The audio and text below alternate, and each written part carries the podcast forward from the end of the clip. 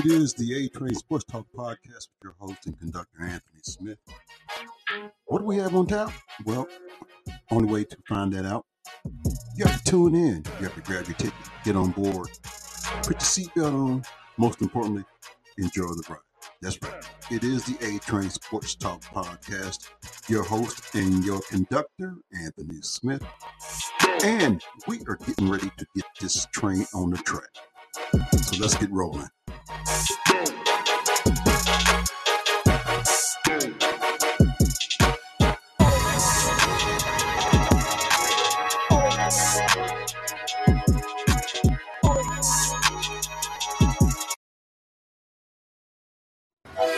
You're on board the A Train Sports Talk podcast with your conductor, Anthony Smith. Enjoy the ride.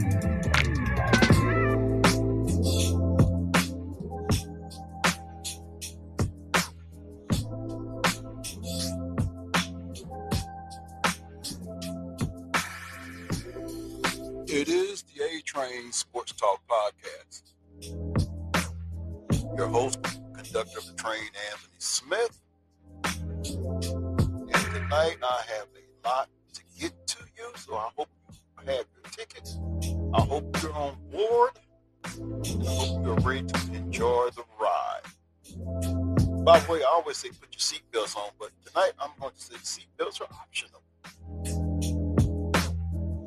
Although safety protocol, I highly recommend it. Anyway, got a lot to get to tonight.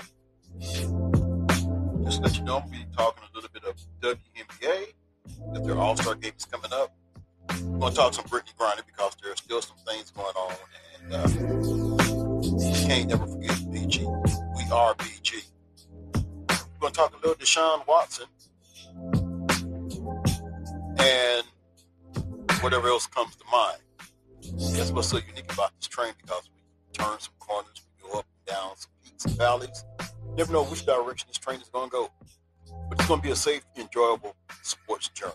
So let's get this show on. Let's get this train on the track.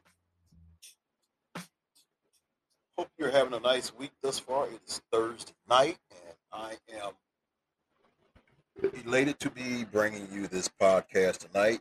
Uh, I believe this is episode 199, which means I'm getting closer to episode 200. And I do have a couple of special guests lined up that will be on the train with me. I'm not going to even give you a spoiler, but they are renowned Matter of fact, if you're in the Wichita area and you were listening to ESPN radio last week, Wichita Open, the Corn Ferry Tour, you heard a couple of the voices on there that will be on the show next week. So I am elated to have those two gentlemen on. Both of them, I will say, in my book, are legends. So I want to go ahead and get into some WNBA talk because the AT&T WNBA All-Star starters announced with Seattle Storm's Sue Bird extending record number of All-Star selections to 13. So the All-Star teams will be led by co-captains A'ja Wilson, Las Vegas Aces, and Breanna Stewart, Seattle, who led fan voting segment and will be paired with additional co-captains and retiring legend Bird and Sylvia Fowles, Minnesota Lynx, New York Liberties, Sabrina Ionescu, Las Vegas Aces, Kelsey Plum, Jackie Young to make All Star debuts, co captains to draft All Star rosters from pool of starters and reserve. You will be able to check this game out on ESPN on Saturday, July the 2nd at 3 p.m. Eastern. Seattle Storm guard Sue Bird, a four time WNBA champion and the league's career assist leader, has extended her record number of All Star selections to 13. The league announced today when the starters for AT&T WNBA All-Star 2022 were revealed on ESPN's NBA Today. Bird, along with a trio of former Kia WNBA Most Valuable Players, Minnesota Lynx center Sylvia Fowles, Las Vegas Aces forward Jay Wilson, and Seattle forward Breanna Stewart, highlight the list of 10 players, including four guards and six front court players from across the WNBA who were selected by fans. Current WNBA players and media to start in AT&T WNBA All-Star 2022. The 2022 AT&T NBA All-Star Game will be played at Wintrust Arena in Chicago, home of the defending WNBA champion Chicago Sky on July 10th. ABC noon Central Time, 1 p.m. Eastern, and will be the centerpiece of a weekend full of WNBA activities. Wilson and Stewart, by virtue of being the two all star starters who finish with the most fan votes, will serve as official team co captains. They will be joined as co captains by Fowles and Bird, who both have announced their retirement upon conclusion of the 2022 season after legendary careers spanning almost two decades. Bird will be paired with Wilson, Fowles will be paired with Stewart. For icons like Sylvia and Sue to be voted into the into the AT&T WNBA All-Star Game as starters in their 19th and 15th seasons, respectively, is extraordinary, said WNBA Commissioner Cathy Engelbert. And when you see the starting lineups dotted with first time All Stars like Sabrina Ionescu, Kelsey Plum, and Jackie Young, it just seems right that Sylvia and Sue, who have said this will be their final season, join A'ja and Breanna as co captains for an All Star event that will, in some ways, symbolize the passing of the torch to a new generation of WNBA stars. In addition, Engelbert named Phoenix Mercury center Brittney Griner, who was selected to seven prior AT&T WNBA All-Star games as honorary All-Star and starter. During each season of Brittney's career, in which there has been an All-Star game, she has been selected as an All-Star, said Engelbert. It is not difficult to imagine that if BG were here with us this season, she would once again be selected and would no doubt show off her incredible talent. So it is only fitting that she be named as an honorary starter today, and we continue to work on her safe return to the USA. Joining Wilson, Stewart, and Fowles as AT&T All-Star Game starters in the front court are 2021 WNBA MVP Connecticut Sun forward Jonquel Jones, Los Angeles Spark Center Nneka Ogwumike, and Chicago Sky forward center Candace Parker. The starting guards, in addition to Bird, are the New York Liberties Sabrina Ionescu and Las Vegas Aces teammates Kelsey Plum and Jackie Young. Voting will now begin for the 12 reserves for AT&T WNBA All-Star 2022, which will be selected by the league's head coaches and will be announced on Tuesday, June the 28th. Coaches will vote for three guards, five front court players, and four players at either position, regardless of conference.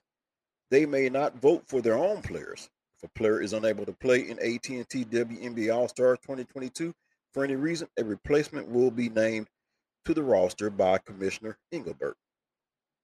The co-captains will select their respective All-Star rosters during ESPN's broadcast of the WNBA All-Star Team Selection special on Saturday, July the 2nd, 3 p.m. Eastern choosing first from the remaining pool of eight starters and then from the pool of 12 reserves. AT&T WNBA All-Star 2022 starter pool. Sue Bird, Storm 13th All-Star selection. Bird, who announced that she will retire following the 2022 WNBA season, has been selected to more AT&T WNBA All-Star games than any player in league history. Only Tamika Catchings and Diana Taurasi each of whom was selected 10 times, have earned double digit selections. Bird is the league's career leading assist leader in assists with 3,122 and games played 561. Sylvia Fowles. Sylvia Fowles Lynx eighth All Star selection. The WNBA's career leader in total rebounds, 3,835 defensive rebounds, 2,743, and field goal percentage 0.598. Fowles has announced that 2022 will be her final season. The 2017 Kia WNBA MVP and two time finals MVP is averaging 16.5 points per game and a league leading 10.3 rebounds per game. Sabrina Ionescu, Liberty, first All Star selection.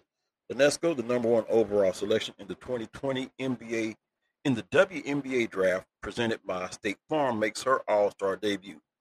She leads the Liberty in scoring and assists with career best figures of 16.7 points per game and 6.1 assists per game. On June 12th, Ionescu became the youngest player in WNBA history to record multiple triple doubles in their career. Jonquel Jones from the Connecticut Sun, fourth All Star selection.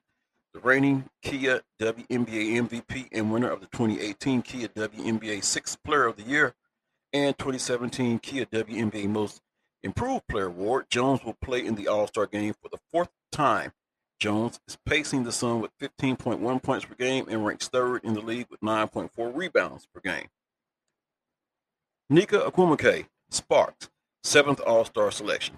Ogwumike, the 2016 Kia WNBA MVP and champion, also is a three-time winner of the WNBA's Kim Perrott Sportsmanship Award. Ogwumike leads the Spark in scoring 18.1 points per game and rebounding 7.7 rebounds per game. Candace Parker, the Sky, seventh All-Star selection. A two-time Kia WNBA MVP and two-time WNBA champion, Parker is the only player in WNBA history to win MVP and Rookie of the Year honors in the same season, 2008. MVP of the 2013 AT&T WNBA All-Star Game, who is averaging 12.7 points per game and 8.1 rebounds, will play in front of her hometown crowd. Kelsey Plum, Aces, first All-Star selection. Plum, the number one overall selection in the 2017 WNBA draft presented by State Farm and the Kia WNBA Sixth Player of the Year in 2021 makes her All Star debut. Her career high and team leading 20.3 points per game have helped the Aces generate the league's number one scoring offense at 91.5. Breanna Stewart, Storm, fourth All Star selection. 2018 Kia WNBA MVP, two, a two time WNBA Finals MVP, and a three time league champion Stewart is leading the WNBA in scoring with a career high, tying 21.8 points per game and contributing 7.6 rebounds per game. A'ja Wilson, Aces, fourth All Star selection. The 2020 Kia WNBA, M- WNBA MVP and 2018 Kia WNBA Rookie of the Year is playing in her fourth consecutive AT&T WNBA All Star game. She previously served as an All Star captain when Team Wilson defeated Team Delle Donne in the 2019 AT&T WNBA All-Star Game. Wilson is averaging 18.4 points per game and ranks second league at 9.6 rebounds per game. Jackie Young, Aces, first All-Star selection. First overall pick in the 2019 NBA draft presented by State Farm, Young is one of eight number one overall picks selected as starters, along with Bird, 2002, Parker 2008, Ogwumike 2012, and Stewart 2016, Plum 2017, Wilson 2018, and Ionescu 2020. Young is the Young is averaging a career best 18.2 points per game. Young is averaging the career best 18.2 points per game and contributing 4.2 rebounds and 3.9 assists per game. And there is some more to that, but we are going to pause and take a break. I gave you the gist of most everything to what to expect from the WNBA as far as the starters and whatnot. And what I'm going to do right now is I'm going to pause and take a break. And when I come back, we're going to look at this Brittney Griner situation. So it is the A Train Sports Talk podcast. Your host and conductor, Anthony Smith. So stay tuned. I'll be right back. After a word or two.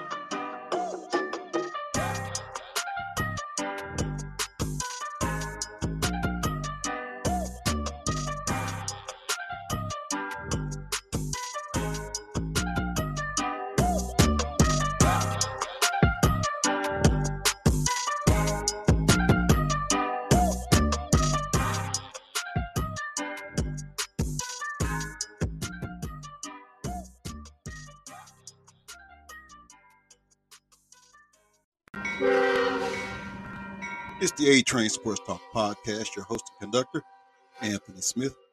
Wanting to let you know that this podcast is listener supported.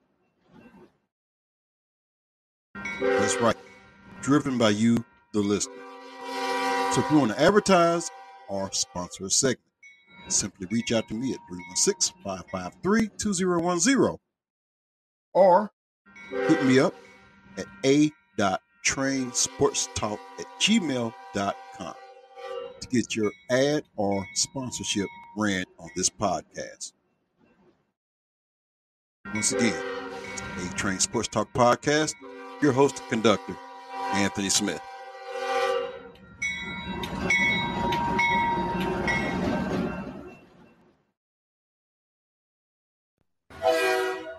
You're listening to the A Train Sports Talk Podcast. Buckle up and enjoy the ride.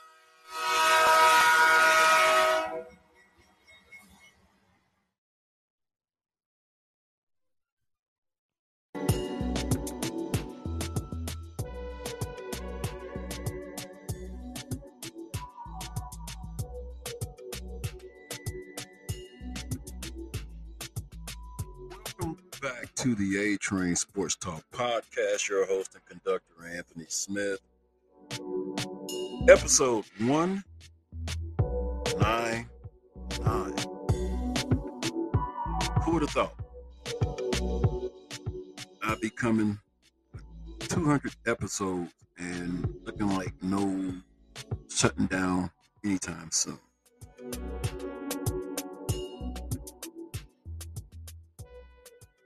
What is it that keeps me doing this? What is it that got me started in doing this? Well, I worked at a radio station. And there was me and a guy by the name of Rick Thomas. We was in the hallway at this radio station. And I said, we should just start a podcast. And that was pre-COVID. Then COVID hit and I found out about Anchor. And I said, well, you know what? I'm just going to start me a podcast. I'm just going to do it for the heck of it, just for the fun of it. Find some news articles and just, you know, just share the articles in a podcast. And as time would go on, I flew around and got equipment and started interviewing people. I've had Chris Allison on. I've had Mike Kennedy on. I've had both Bob and Jeff Lutz on. I mean, this journey has been quite the ride. No, I'm not a household name. I'm still doing this for fun. But now I'm going to be unveiling also a new logo. Samara Fordham, a little bit entertainment. So when y'all see that new logo, if y'all need some graphic design done at a real reasonable price, y'all need to hook up with Samara Fordham. When you see my new logo, you'll say, yes, I need that person to do something for me as well, too. So, yeah, I'm in the business of giving people shout outs on my podcast. That's why I come as the football seasons approach. I'm going to be really reaching out to some high school coaches. The return of the coaches' corner will be back. The halftime show will be back. There's just going to be so much going on with the A Train Sports Talk podcast. Not to mention the outside the box segment, which is basically that segment which really isn't all sports related. But if the person I'm talking to has a sports take, we're not going to limit them. If they want to talk sports, we'll talk sports. But outside the box is geared toward people like Hood Professionals Incorporated or Hood Professional LLC. And I will give you more on that because uh, I order products from them, the little bracelets, shirts, hats, and they got a real nice concept. Because just because you're from the hood don't mean you can't be professional. So you know, there is so much going on. I will be getting some of these guests on to highlight their businesses. And that's that's my whole thing about doing this podcast. I like to talk sports, but at the same time I like to highlight people, you know, help them because they're the ones helping me as well too. And then when these people start sponsoring segments or start advertising and you people start patronizing them, then you'll find out the real meaning of why I'm on podcasting. Yes, I want to be successful in this, but at the same time, I also want to help people. And those people help me, I help them. And when y'all support those people, that helps me out a whole lot. We're all in this thing together. Anyway, back to the news at hand because I want to keep the Brittney Griner situation before us more than what the regular news media is doing, more than what the sports outlet media is doing. As a matter of fact, Mel and Mo, I got to give them a shout out because they're still talking about it. There should be some more podcasters talking about this Brittney Griner situation because it seems like it just appears to me, as far as the main, especially the mainstream sports media, I still have a bone to pick because I'm pretty sure if it was somebody like a Tom Brady or Aaron Rodgers or Tony Romo or Dak Prescott, or even with all of his legal issues and lawsuits, or Deshaun Watson, we would probably see tickers on ESPN, Fox Sports, Fox Sports One, telling us how many days he's been over there. We almost have to search and research how many days it's been for Brittney Griner. Me personally, I don't think there's enough sports media bringing attention to this situation. So yes, I'm calling them out. There's a show that comes on that I listen to. It's called uh, well, it's called the uh, Odd Couple. Chris Broussard and uh, Rob Parker, and they have on Tuesdays they have what's called Trash Talking Tuesdays. Well, I want to trash talk the media because personally, I don't think they're doing enough to bring, you know, to highlight this situation, to bring attention to the situation unless you're a WNBA fan, knowing that they're going to be honoring Brittney Griner, which you heard it in my first segment, you probably won't know nothing too much about Brittney Griner being detained in Russia. I think if we can get our mainstream sports media to keep shining light on this situation, maybe we can get our government to move and make some kind of deal to get BG home, along with the other hostages. So much on my political take. I'm not a political guy, but however, the Kremlin there, there's a couple of reports here I want to bring to you on this Brittney Griner situation. One that came out the New York Post on June 21st said the Kremlin flack says WNBA star Brittney Griner is not a hostage. Brittney Griner, the WNBA star arrested in Russia this February for allegedly bringing drugs into the country, is not a hostage, a Kremlin spokesperson said. Dmitry Peskov told NBC this week, he would strongly disagree with the U.S. State Department's classification of Griner as wrongfully detained. We cannot call her a hostage, Peskov told the outlet. She violated Russian law and now she's being prosecuted. Why should we make an exemption for a foreign citizen? Peskov said. He added that Griner was not unlike hundreds of hun- hundreds and hundreds of Russian citizens that were sentenced for carrying hashish. But Griner has yet to see her day in Russian court, with her pretrial detention extended multiple times since her arrest. The 31 year old All Star was arrested at a Moscow airport in mid February for allegedly having cannabis vape cartridges in her luggage. She was entering the country in order to play for a Russian team during the WNBA's offseason, as she has for the past several years. In May, the White House sent her case to the Office of Special Presidential Envoy for Hostage Affairs, a state a State Department team tasked with negotiating the release of Americans being held hostage and others classified as being wrongfully detained in other countries. Russian authorities have previously said Griner's arrest was based on objective facts and evidence. She was caught red handed while trying to smuggle hash oil, Moscow said in a statement last month. In Russia, this is a crime. Griner's detention came at a time of heightened tensions between Moscow and Washington over Russia's imminent invasion of Ukraine. She faces five to 10 years in Russian prison if convicted on drug smuggling charges. So that's the fate that is facing one Brittney Griner. So while that is going on,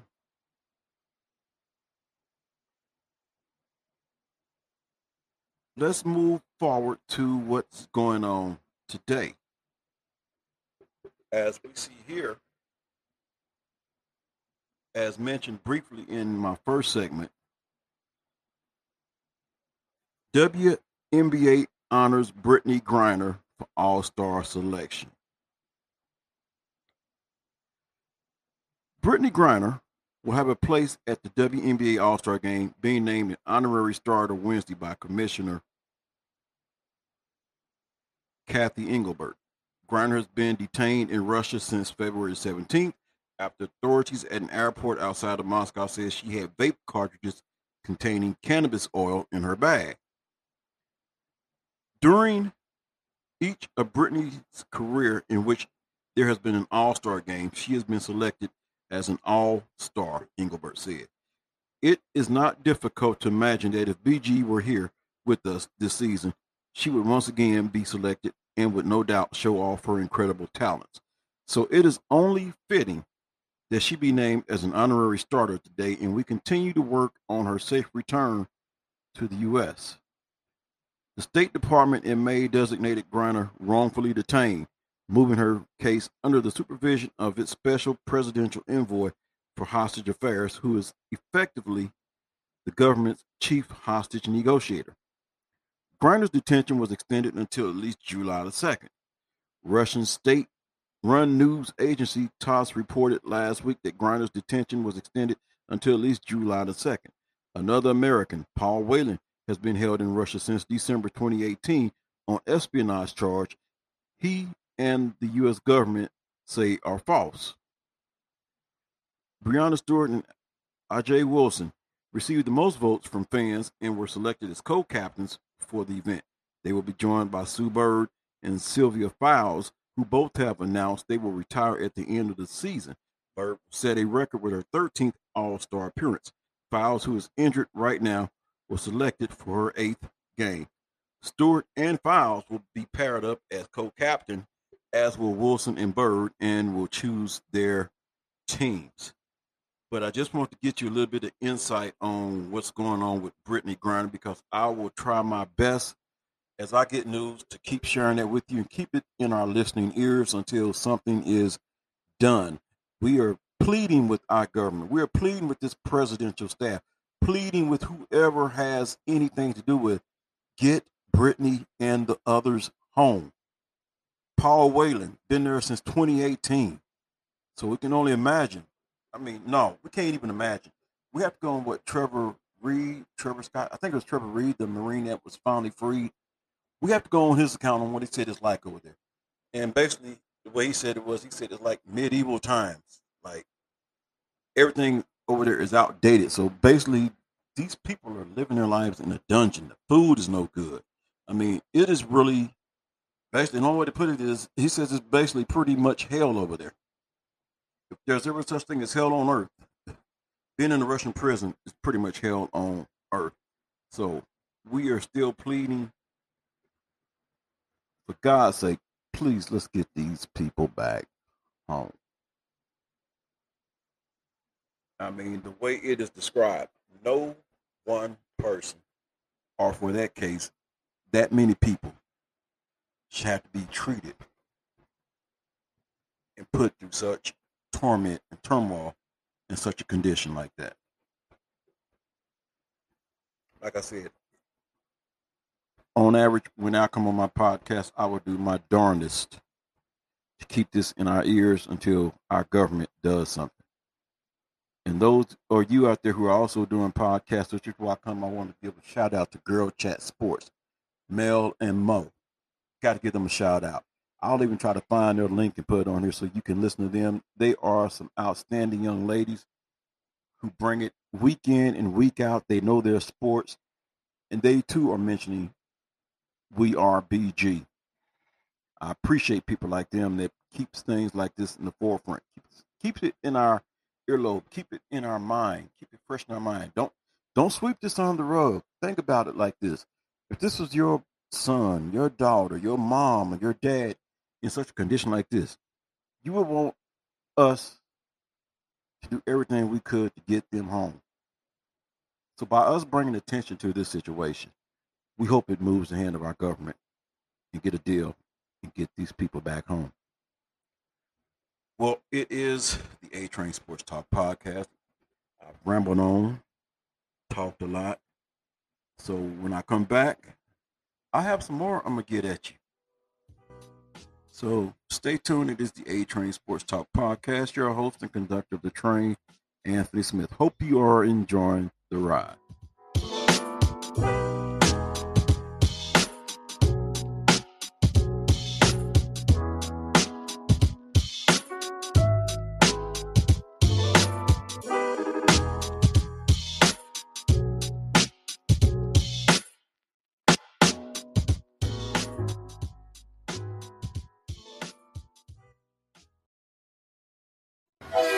You're on board the A Train Sports Talk podcast with your conductor, Anthony Smith. Enjoy the ride.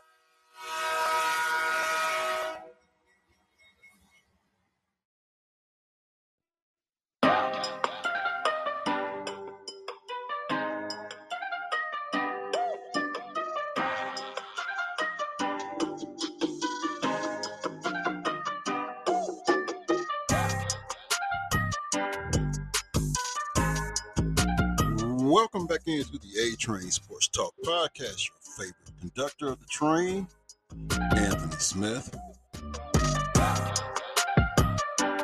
Bringing you the best in sports related news as it happens, and another topic of interest we are steady keeping our eye on. I mentioned his name in the earlier segment going to go ahead and get into this story without further ado. But first, let me get you this right here.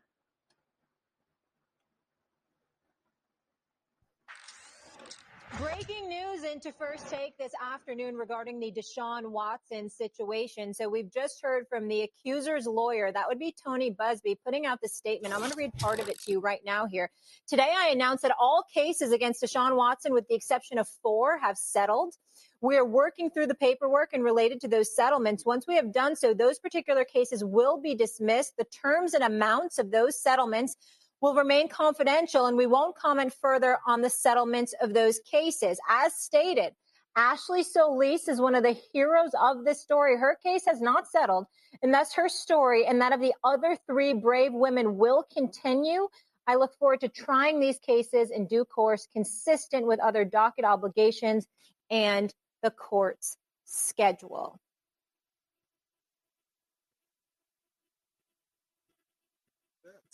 That's news on Deshaun Watson. So, as it says, civil lawsuits against Deshaun Watson, where things stand after 20 settlements, and what's next for the Cleveland Browns quarterback. During his introductory news conference with the Cleveland Browns on May 25th, quarterback Deshaun Watson was asked whether he'd attempt to settle the civil lawsuits filed against him that accused him of inappropriate sexual misconduct during massage sessions. That's not my intent, Watson said then. My intent is to continue to clear my name as much as possible, and that's what I'm focused on. On Tuesday, Watson and his legal team reversed course. Tony Buzbee, the attorney for the plaintiffs, told ESPN in a statement that 20 of the 24 cases against Watson have been settled. The other four, which include Ashley Solis, the first woman to sue Watson, have not been settled and remain on track to go to trial next year, according to Buzbee. Although two grand juries in Texas declined to pursue criminal charges against Watson earlier this year, the NFL is investigating whether he violated its code of conduct. The league has yet to give a timetable for when it might make a ruling but in a statement to ESPN, league spokesman Brian McCarthy said Watson's settlement will have no impact on the collective on the collectively bargained disciplinary process. With 20 cases against Watson now settled, what's next for the Browns? the NFL and Watson, both on and off the field? ESPN reporters Sarah Barshop, Dan Graziano, and Jake Trotter delve into those questions. So, question What happened today? What happened Tuesday with 20 settled lawsuits? More than a year after the first lawsuit was filed against Watson, Buzbee announced in a statement that all but four of the lawsuits have settled. Buzbee said his law firm is working through the paperwork related to those settlements. Once the paperwork is complete, Buzbee said those cases will be dismissed. Buzbee said in the statement terms and the amounts of the settlements are confidential and won't have any further comment on the cases. It's unclear whether the confidentiality agreement extends just to the settlement figures or if it also restricts either the plaintiffs or Watson from talking about the specifics of the lawsuits. In April 2021, Buzbee and Watson's attorney, Rusty Hardin, both acknowledged settlement talks broke down because the sides couldn't agree on whether a non disclosure agreement would be included. There are four plaintiffs who didn't settle. We do what do we know about those situations? We don't know anything outside of the statement Buzbee released. When reached by ESPN's John Barr, the attorney declined to expand on the four plaintiffs, Barsh, and that's from Barshop. Are those four cases likely to go to trial? If so, when? Buzbee and Hardin have agreed not to go to trial from August 1st, 2022 until March 1st, 2023, while Buzbee has acknowledged there were conversations about Solis's case going to trial before August 1st. At this point, it seems more likely these trials occur after the 2022 season. So, where does the NFL's investigation into Watson stand? To answer that, the NFL has consistently declined to give a timetable for completion of its investigation. Though conversations with various sources close to the situation indicate there's at least a chance it's nearing its conclusion.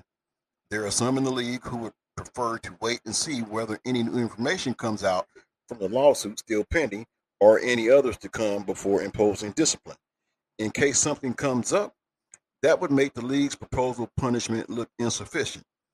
There are others arguing for a quicker resolution so that the uncertainty of the situation doesn't carry into the regular season. The Browns are hoping to know something before training camp begins late next month but they do know, but they do not know whether they will get their wish. So, what happens after the league concludes this investigation?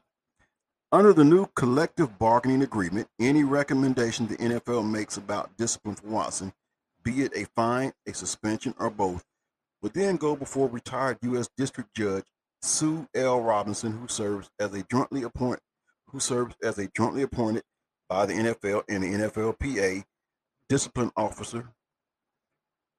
Robinson is likely to conduct her own hearing involving an interview with Watson and other witnesses. This means even once the league makes a decision on whether and how to discipline Watson, the process may take a while to resolve.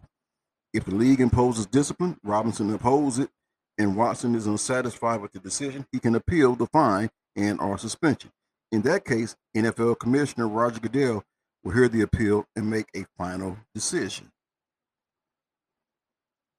Do these settlements change the timeline or investigation? Absolutely not. The NFL made it made this clear in the statement it issued within minutes of Buzbee's announcement Tuesday. The league continues to stress the collectively bargaining aspect of the process and the fact the league investigative team, headed by Lisa Friel, is conducting the investigation while Goodell awaits the decision by his investigators and eventually Robinson. Is it possible the settlement of 20 of the potential pending civil suits could speed up the league's investigation given the reduction in the number of cases that could potentially go to trial and reveal new information? Sure.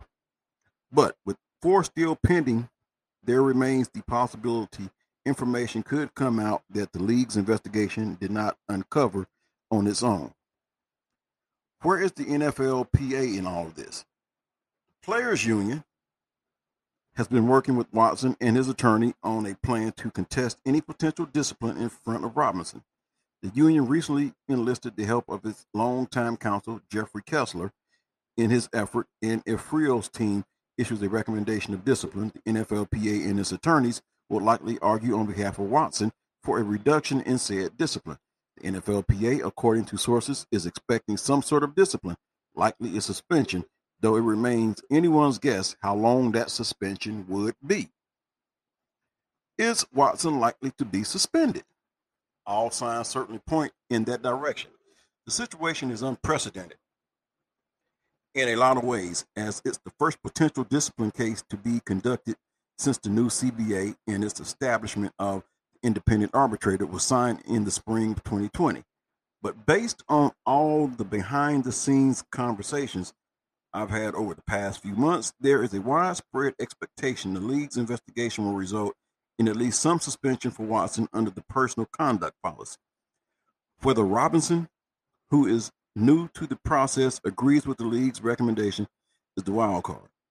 It's entirely possible the league could recommend discipline, and Robinson, after her own review of the case, could rule that some is warranted. While the answer to the question has been has to be yes, given that given what we know so far, it must be mentioned that there remains a non-zero chance Watson does not get suspended once the process is complete. Does anything change for the Browns? This really changes nothing for Cleveland. It seems unlikely these settlements will help reduce Watson's impending suspension. The Browns now turn more of their focus on the NFL decision decision whenever that does come. So who will play if Watson isn't available? Any chances Baker Mayfield?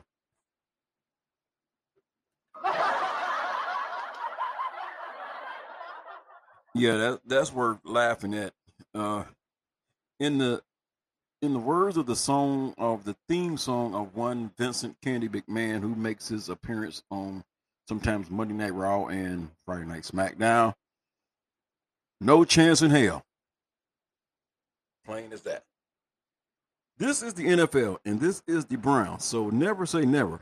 But sources have said Mayfield has no interest in playing another down for the Browns again especially after a team source told ESPN NFL insider Chris Mortensen the Browns were looking for an adult to replace Mayfield at quarterback during their pursuit of Watson in March.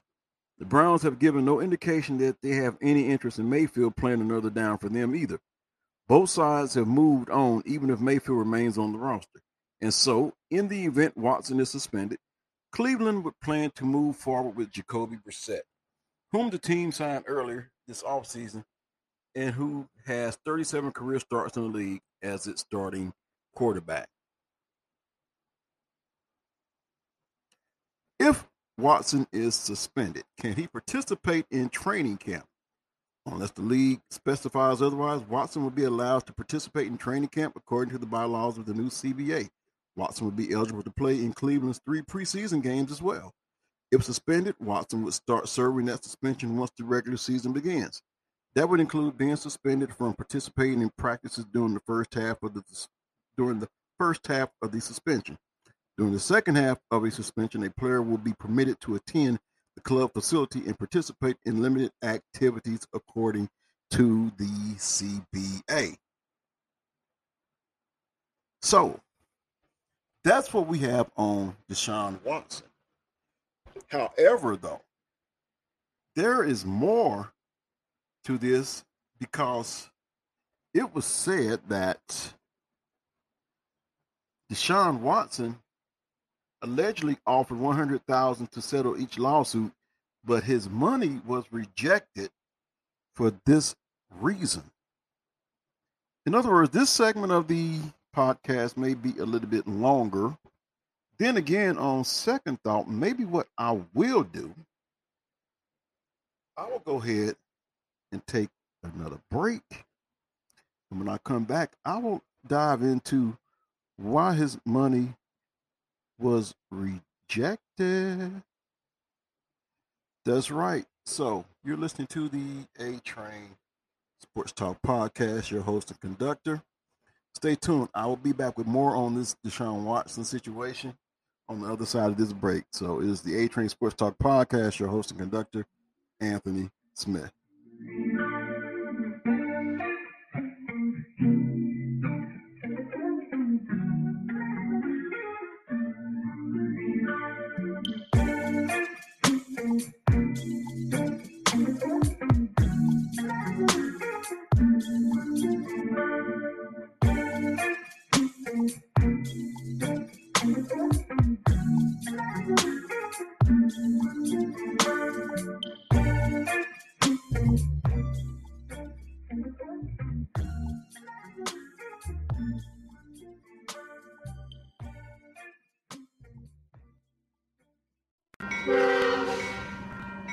The A Train Sports Talk Podcast. Your host and conductor, Anthony Smith. Wanting to let you know that this podcast is listener supported. That's right, driven by you, the listener. So if you want to advertise or sponsor a segment, simply reach out to me at 316 553 2010 or hit me up at a.trainsportstalk at gmail.com to get your ad or sponsorship ran on this podcast.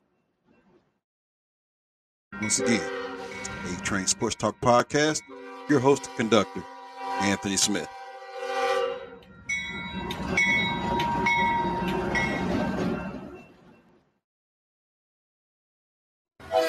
You're on board the A Train Sports Talk Podcast with your conductor, Anthony Smith. Enjoy the ride.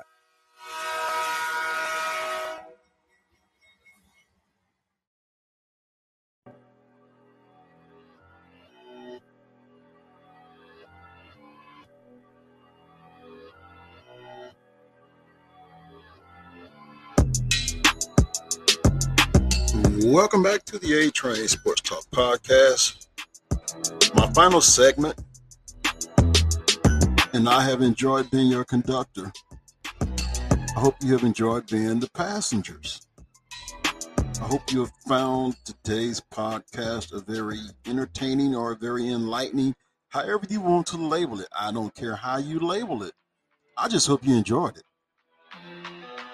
I hope you have enjoyed it as much as I've enjoyed bringing it to you.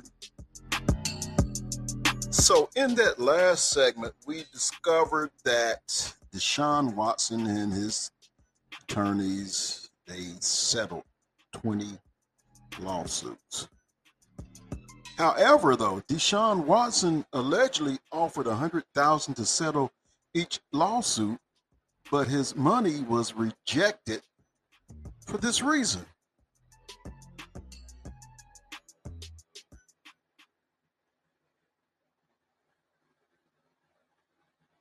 For the past 12 months, Deshaun Watson has been facing 22 civil lawsuits, but that number jumped up to 23 when a new lawsuit was filed in Texas.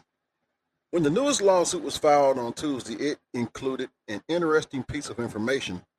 Apparently, Watson offered 100,000 to each plaintiff in an effort to settle each of the 22 lawsuits that he was facing. It already had been known that settlement talks took place around the trade deadline last season, but it wasn't known how much Watson was offering to settle each case. As first noted by Pro Football Talk, there's a notation in the most recent lawsuit that mentions the settlement offer. The latest lawsuit is 11 pages long and tucked away on the second page was a notation about the settlement offered. Here's what the notation says we now know that Deshaun Watson offered each plaintiff 100000 to sell their cases, but not all would accept that amount due to the aggressive non-disclosure agreement NDA that Watson's team proposed. The notation was added by Tony Buzbee, who represents each of the 23 plaintiffs. Buzbee is the lawyer for all 22 women who were involved in the settlement talks, and he also represents the women's the woman who filed her lawsuit this week. So why would Watson make a settlement offer if he insists that he's innocent? Here's a look at how the offer ties into everything that's happened over the past nine months. It appears this offer was made around October. Back in January, one of the women in the case offered a copy of the NDA to the Daily Beast. The woman never signed the NDA, which noted that Watson would be willing to pay her 100000 to sign it at some point in October. At the time, it wasn't clear if the offer was just for her or if it was made to the other woman, the other women. Based on the court documents released this week, it appears the offer was made to all 22 women. Why did Watson's team want an NDA? Watson's attorney recently explained that the only reason he was looking to have the women sign an NDA is because the Miami Dolphins wanted it. The Dolphins were trying to make a trade for Watson back in October, and according to multiple reports at the time, they were only going to go through with the deal if Watson reached a settlement with all 22 women who had filed a lawsuit. In the end, only 18 of the 22 women agreed, which blew up the trade and took the settlement off the table since it was an all or nothing deal. Tony Buzbee says the NDA ruined the settlement talks. After the trade deadline, Buzbee said that the aggressive NDAs is what killed the deal. In what was submitted to us, there were non disclosure agreements, and many of the women pushed back on those. Buzbee said in November. Buzbee specifically referred to the NDAs as a deal breaker during that same interview. Basically, it seems that Watson's camp offered 100,000 offered the $100,000 settlement to each plaintiff in order to facilitate the trade to the Dolphins, which tells you how close a trade was to happening. If all 22 women had agreed to Watson's settlement offer, it's possible that Watson would be playing for the Dolphins right now. But four of the women pushed back and refused to sign. As things currently stand, Watson is still facing 23 civil lawsuits. In the meantime, the NFL is finishing up investigation into the Browns quarterback, an investigation that should be completed soon, according to Commissioner Roger Goodell. I think we're nearing the end of the investigative period, Goodell said at the Spring League meeting on May 24th. Then it will be handled by our disciplinary officer. Even though the investigation is expected to be wrapped up in the near future, Goodell hasn't given a timetable, a timeline for a possible announcement of the findings where the league would reveal whether Watson is facing punishment or not. So it appears that, and I've often heard it said like this women have power. And in this case, they flex their power, which is now why Deshaun Watson is a Cleveland Brown and not a Miami Dolphin. Which is why now, when you put everything in a nutshell, it's also the reason Brian Flores is terminated as a coach. Which is also the reason why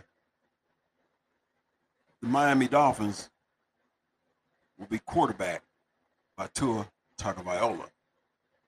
Why? Because of the pushback of a few women. Women do have power. And in that situation, they flexed their power.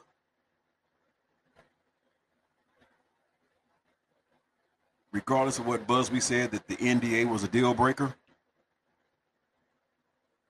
all it took was for a few women to say, thank you, but no thank you. How ironic when you heard that Roger Goodell said the investigative period should be wrapped up soon, but he doesn't in a way, he does have a little bit of say, but it's being done by an investigative team as to how the punishment is going to be dealt out. So, as you listen to this podcast, I want to get your thoughts on this whole Deshaun Watson fiasco.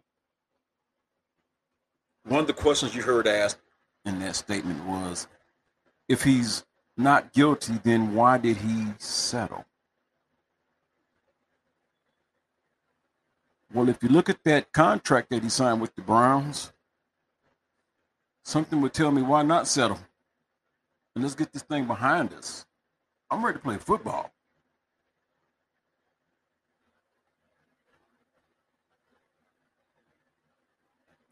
My question though is, why do you have to have so many masseuses though? Why not just one? Maybe two or three at the most, but 23 lawsuits, which represents 23 women?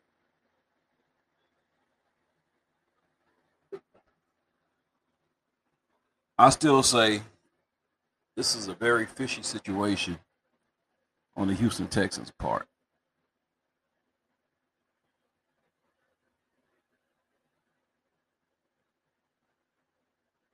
Their start their stud receiver who they let go. And for some reason his name is drawing a blank in my memory. They let him go to the Arizona Cardinals. JJ Watt, he asked to be released. They rolled out the red carpet, and out the door he went to the Arizona Cardinals. Deshaun Watson see what's going on around him. Like, hey, you taking away my offensive weapon? You take away the best, let the best defensive player we have walk away. Well, hey, if you letting them go, I want out. And just as he wants out, 20, 22, 24 women rear their heads.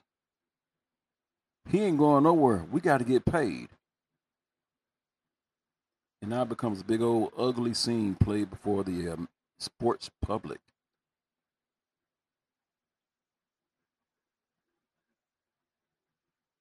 To me, that's why I say this whole situation was somewhat fishy. I'm not discrediting the women, but I'm not going to give them too much credit. I'm not going to say Deshaun Watson is squeaky clean in all this. Something had to have been done. The only people who know are those who were behind the scene. And that would be Deshaun Watson and these 24 women. All we have is this attorney saying this, this attorney saying that, and a settlement. We don't know what Deshaun Watson did. We don't know how many of these women are telling the truth and how many are lying. But I will say this. If down the road it's discovered that these women lied, or at least some of them even lied, are we still in a position where we want to say to, to Deshaun Watson, we forgive you? How do you view Deshaun Watson? How do you view Deshaun Watson, the football player, Deshaun Watson, the person? If he's guilty, then yes, he should be dealt with. But if he's not, the damage to his reputation has already been done. Not trying to get on a religious or biblical soap soapbox right now. But always remember this life and death is in the power of the tongue. You can kill someone, but yet not physically. You can kill them with the power of the tongue. And in this case, it's 24 women saying the same thing about one man. But if it is found that Deshaun Watson actually really didn't do anything, is there a possibility that this case could be opened back up in terms of a defamation lawsuit? And even if that was the case, are you still looking at Deshaun Watson side eye? 24 women, I believe maybe something happened with at least maybe five of them. And even at that, that's too many. But whatever the ratio is, he only did something to five women, and the other 19 fabricated their stories. We may never, ever know the true story behind the Deshaun Watson massage therapies. My theory is this always has been and always will be this right here all we have as a general public is what's presented to us. We weren't there and we don't know what happened and we don't know how it happened. All we have is a bunch of she says and only one he say. And the he say is in the minority. Well, this has been another edition of the A Train Sports Talk Podcast, episode 199. Now I'm so elated to get 199 out the way because now on the horizon is episode 200. Never thought I'd be saying episode 200, but I'm at I'll be at episode 200 when my next podcast fires off, and I'm looking forward to it. Due to the fact I do have some guests lined up, at least two. I'm looking for at least two more. But trust me, the two I do have in my eyes, I, once again, I will say this they are legendary in my eyes.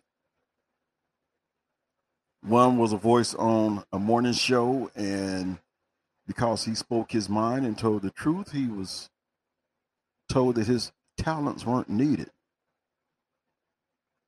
That's their loss for somebody else's gain. The other voice that I've reached out to who has given me his word all I will say is this it's a voice that's connected with Shocker Sports. But that's all you get. I said I wasn't to give you a teaser, I wasn't to give you a hint, but there you have that hint. But I want to thank y'all for listening to my podcast. I want to thank the guests that I have had. Looking forward to after 200 going on even farther and building this thing up. I will be spending time also on my YouTube channel. So not only will you get to hear me, but you will also get to see me. I will be looking at bringing sponsors on board. Can't wait to get my outside the box segment going again because that's basically going to feature common people. People that are doing things such as food prep, clothing store, graphic designers, just the common people for my outside the box. But they're not just common, they're doing great things. Of course, the coach's corner will be back. Looking forward to getting my friend out there in Oswego, Kansas, Matt Fowler, on the show again because he has a story to tell about a rivalry. And I can't wait to get him on here to share that. So it's going to be more fun. It's going to be more entertaining. The coach's corner, outside the box, the halftime show. And y'all remember that, I hope, because the halftime show is going to be off the chain. So until the next time, take care of yourself and each other. Always remember to keep your ticket because it is reusable. That way you can enjoy the ride time and time again. But my hour is growing very late and I have to get out of here. But I, once again, I hope you have enjoyed this podcast and look forward to episode 200. It will be momentous and a joyous occasion. So until the next time, be blessed.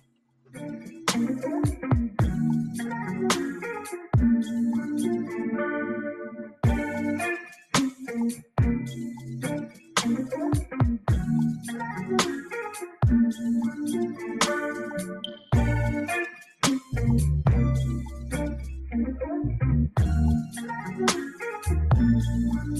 you.